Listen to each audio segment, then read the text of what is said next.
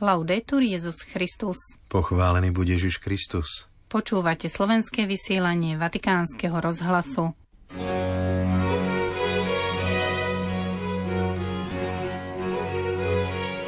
Kardinál Parolin priniesol chorým deťom pápežov Vianočný pozdrav a darčeky.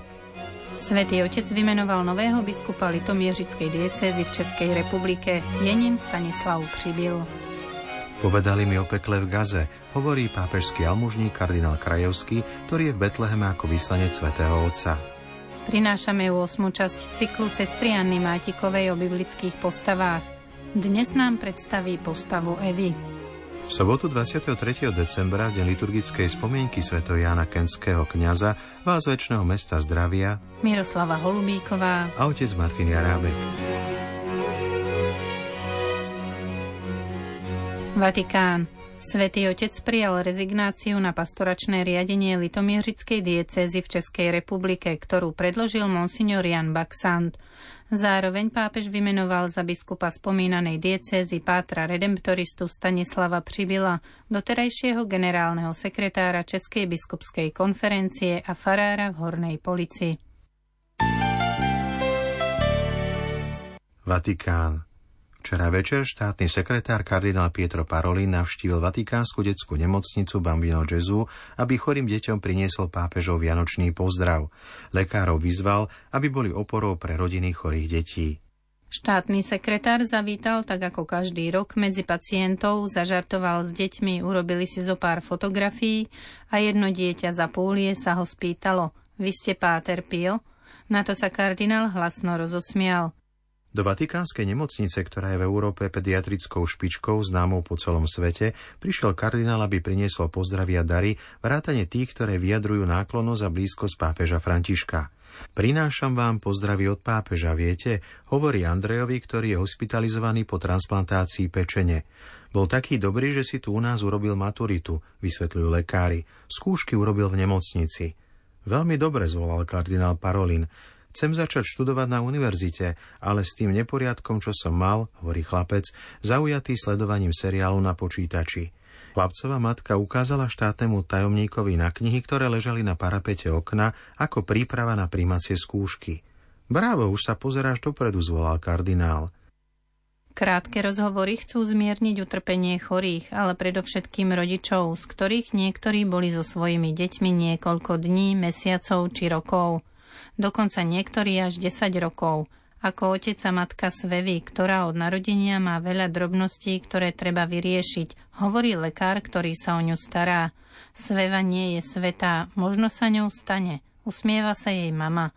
Aj vy, rodičia, odvetil kardinál Parolin. Im aj ostatným rodinám kardinál odovzdal malý obrázok pápeža a daroval im plastový krížik s tvárou Krista. Veľa týchto pacientov strávi Vianoce za nepretržitého pípania monitora srdca, merajúceho ich parametre, uprostred neonových svetiel a izieb so silným zápachom dezinfekcie, vyzdobených kresbami, hračkami či betlehemom, girlandami a malými stromčekmi, ktoré postavil ošetrovateľský personál. Kardinál Parolin sa takmer hodinu prechádzal po oddelení a všetkých pozdravoval každej izbe na záver po podaní ruky alebo žiadosti o fotografiu požiadal tých, ktorí chceli, aby predniesli spoločne modlitbu zdrava z Mária. Vynívkou bolo oddelenie intenzívnej starostlivosti, kde zostal kardinál vonku, ale poslal im požehnanie. S generálnym riaditeľom Ticianom Onestým a zdravotníckým riaditeľom Massimilianom Raponinom po boku kardinál vtipkuje s 15-ročnou Valériou, ktorá trpí Wilsonovou chorobou v dôsledku otravy meďou. Byť tu je trochu stresujúce, hovorí, ale je to tréning na život. Potom poboská na líce 1,5-ročného Luku, ktorý kvôli hospitalizácii strávi prázdniny ďaleko od svojich súrodencov. Povzbudil Kosima a Vincenca dvojčatá z Bary, ktoré podstúpili operáciu pečene kvôli metabolickému ochoreniu. Predtým nemohli jesť tuhú stravu, vysvetlil lekár, navštevujú hotelovú školu a po operácii už môžu podávať a jesť tie isté veci ako ostatní.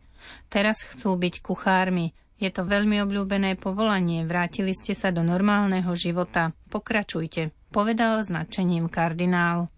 Pri každom pacientovi sa spýtal kardinál na liečbu na choroby a pokroky. Zastavil sa, aby niektoré matky utešil. Ste statočné. Pohral sa s bábikou dvojročného Kristiana z Albánska, ktorý má tiež už niekoľko dní novú pečeň. Inému dieťaťu z Kosova, ktoré plakalo od bolesti a bolo pripojené na hadičky, pohľadil vlasy.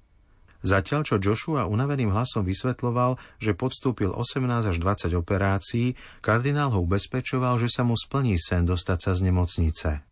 Kardinál bol dojatý a o tieto pocity sa podelil aj s lekármi, zdravotnými sestrami, administrátormi a dobrovoľníčkami, s ktorými sa stretol v pavilóne Salviaty, pomenovanom po rodine, ktorá zakladala nemocnicu Bambino Gesù. Je to vždy veľmi výnimočná chvíľa, keď na štedrý deň prídem sem do Bambino Gesù a stretnem sa najmä s malými pacientmi. Je to dojímavé povedal kardinál pred prítomnými zatiaľ, čo dnu prichádzali mnohí ďalší lekári a sestry, ktorí nemohli opustiť svoje pracoviská. Kardinál Parolin povedal, že je ohromený prijatím detí, ale aj rodičov. Je to veľká radosť stretnúť sa s kňazom, spoločne sa pomodliť a prijať požehnanie svätého Otca. Vždy je to krásny a dojímavý okamih. Rovnako dojímavé je, ako dodal, stretnutie s tými, ktorí pracujú v nemocnici. Nechcem vám povedať, že sa máte cítiť ako tajomníci Svetej stolice, to by bolo možno príliš. Ale máte veľkú zodpovednosť ako zdravotníckí pracovníci, sestry, lekári, administrátori, každý tu má svoje miesto. V istom zmysle ste zástupcami Svetej stolice. Vatikán, Svetá zem.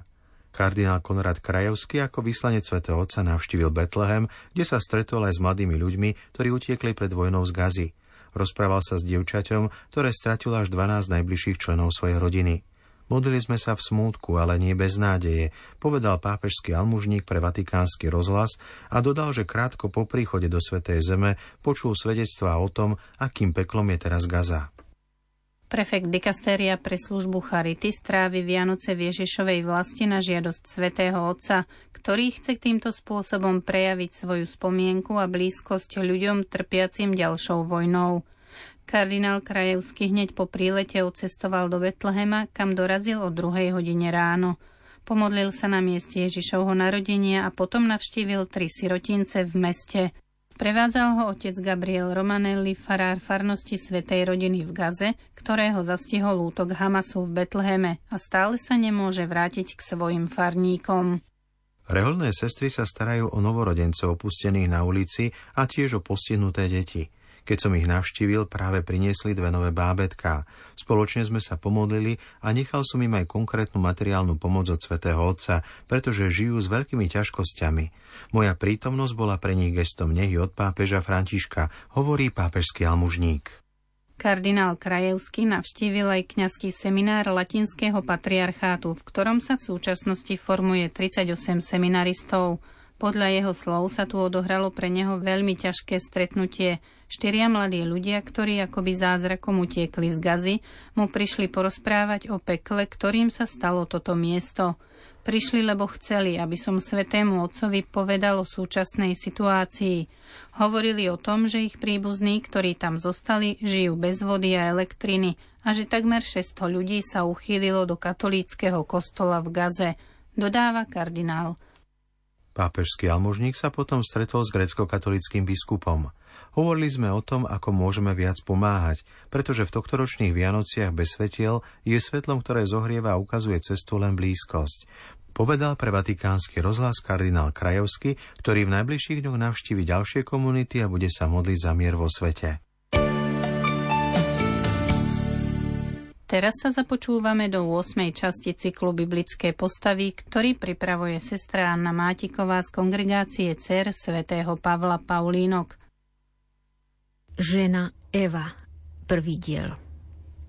Stvoriteľ utvoril z hliny zeme človeka, Adama, vdýchol mu život a umiestnil ho v rajskej záhrade, aby ju obrábal a strážil, ale tiež, aby slúžil a ochraňoval. Už vo chvíli, keď sa človek začal zúčastňovať na diele stvoriteľa tým, že dával všetkým tvorom mená, však Boh usúdil, že človeku nie je dobre samému, ale potrebuje pomoc, ktorá sa mu vyrovná. Slovo pomoc v bežnom použití obvykle evokuje niečo vedľajšie, niečo druhoradé a často i trochu nevítané. K pomoci sa obvykle uchyľujeme až vtedy, keď si sami nevieme rady, lebo to už inak nejde. I prvá pomoc je niečo, čo by človek v živote najradšej nikdy nepoužil. Hebrejské slovo ezer, ktoré používa biblický príbeh o stvorení, však nemá s podobnými negatívnymi konotáciami nič spoločné. V Biblii nie je pomoc trpne príjmané nutné zlo. Pomoc či pomocník, ezer je veľmi dôležitá funkcia. V kontexte zápasov a bojov toto slovo označuje spojenca – a vo väčšine prípadov, ako napríklad v mnohých žalmoch, je ako pomoc či pomocník vzývaný sám najvyšší. Pomoc Ezer, ktorú Adam potrebuje, je teda odkazom na samotného Boha. Keď teda stvoriteľ v knihe Genesis konštatuje, že Adam potrebuje pomoc, ktorá mu bude podobná, nenaznačuje tým, že by bol Adam neschopný či nešikovný – Nechystá sa mu nanútiť barličku, ktorú bude musieť trpne znášať, lebo mu bude pripomínať jeho nedostatočnosť, ale hodlá mu ešte viac otvoriť prístup k plnosti života. Väčšina prekladov označuje časť Adamovho tela, ktorú stvoriteľ používa k získaniu takejto pomoci slovom rebro. Predstava zakrivenej rebrovej kosti viedla niektorých starovekých komentátorov biblického textu k názoru, že žena by sa mala pred mužom skláňať, pretože i rebrová kosť je ohnutá. Biblický text však žiadnu oporu k takému názoru neposkytuje. Hebrejské slovo cela, ktoré je v príbehu použité totiž skôr než jedinú rebrovú kosť, označuje celý bok či polovicu. Aj grécka Septuaginta prekladá hebrejský výraz na tomto mieste slovom pleura, ktoré znamená bok.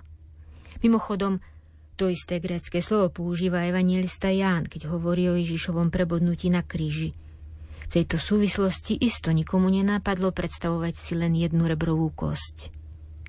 Adamová pomoc je teda tak povediac jeho druhou polovicou. Naviac, doposiaľ Božiu stvoriteľskú činnosť v knihe Genesis popisovali tri slovesá. Stvoriť, bará, urobiť, asa a sformovať, jacar – to posledné z nich, ktoré popisuje tiež prácu hrnčiara, vyjadruje, ako stvoriteľ z prachu zeme sformoval človeka Adama. V prípade ženy však prichádza na rad ešte iné, štvrté sloveso. Postaviť, vybudovať, baná.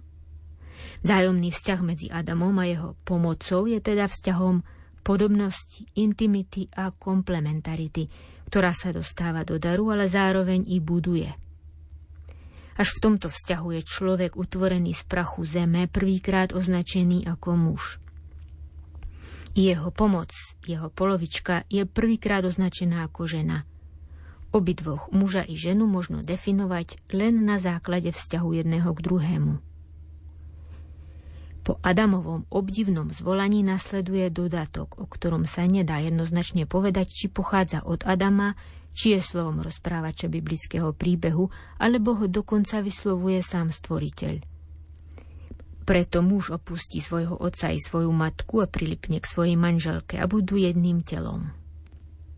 V každom prípade ale z hľadiska starovekej orientálnej mentality obsahuje veľmi prevratné posolstvo. V patriarchálnej starovekej spoločnosti členovia jednej domácnosti podliehali hlave rodiny – Avšak vo chvíli, keď sa muž oženil, už nebol viazaný k pôvodnej rodinej jednotke, ale k svojej manželke.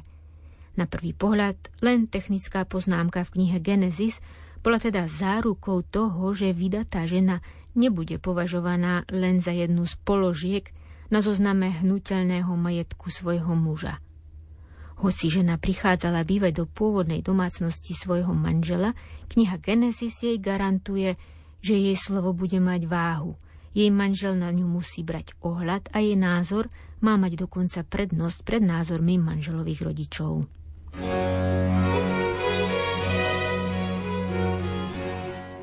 Milí poslucháči, želáme vám požehnané prežitie Vianočných sviatkov. Do počutia zajtra. Laudetur Jezus Christus.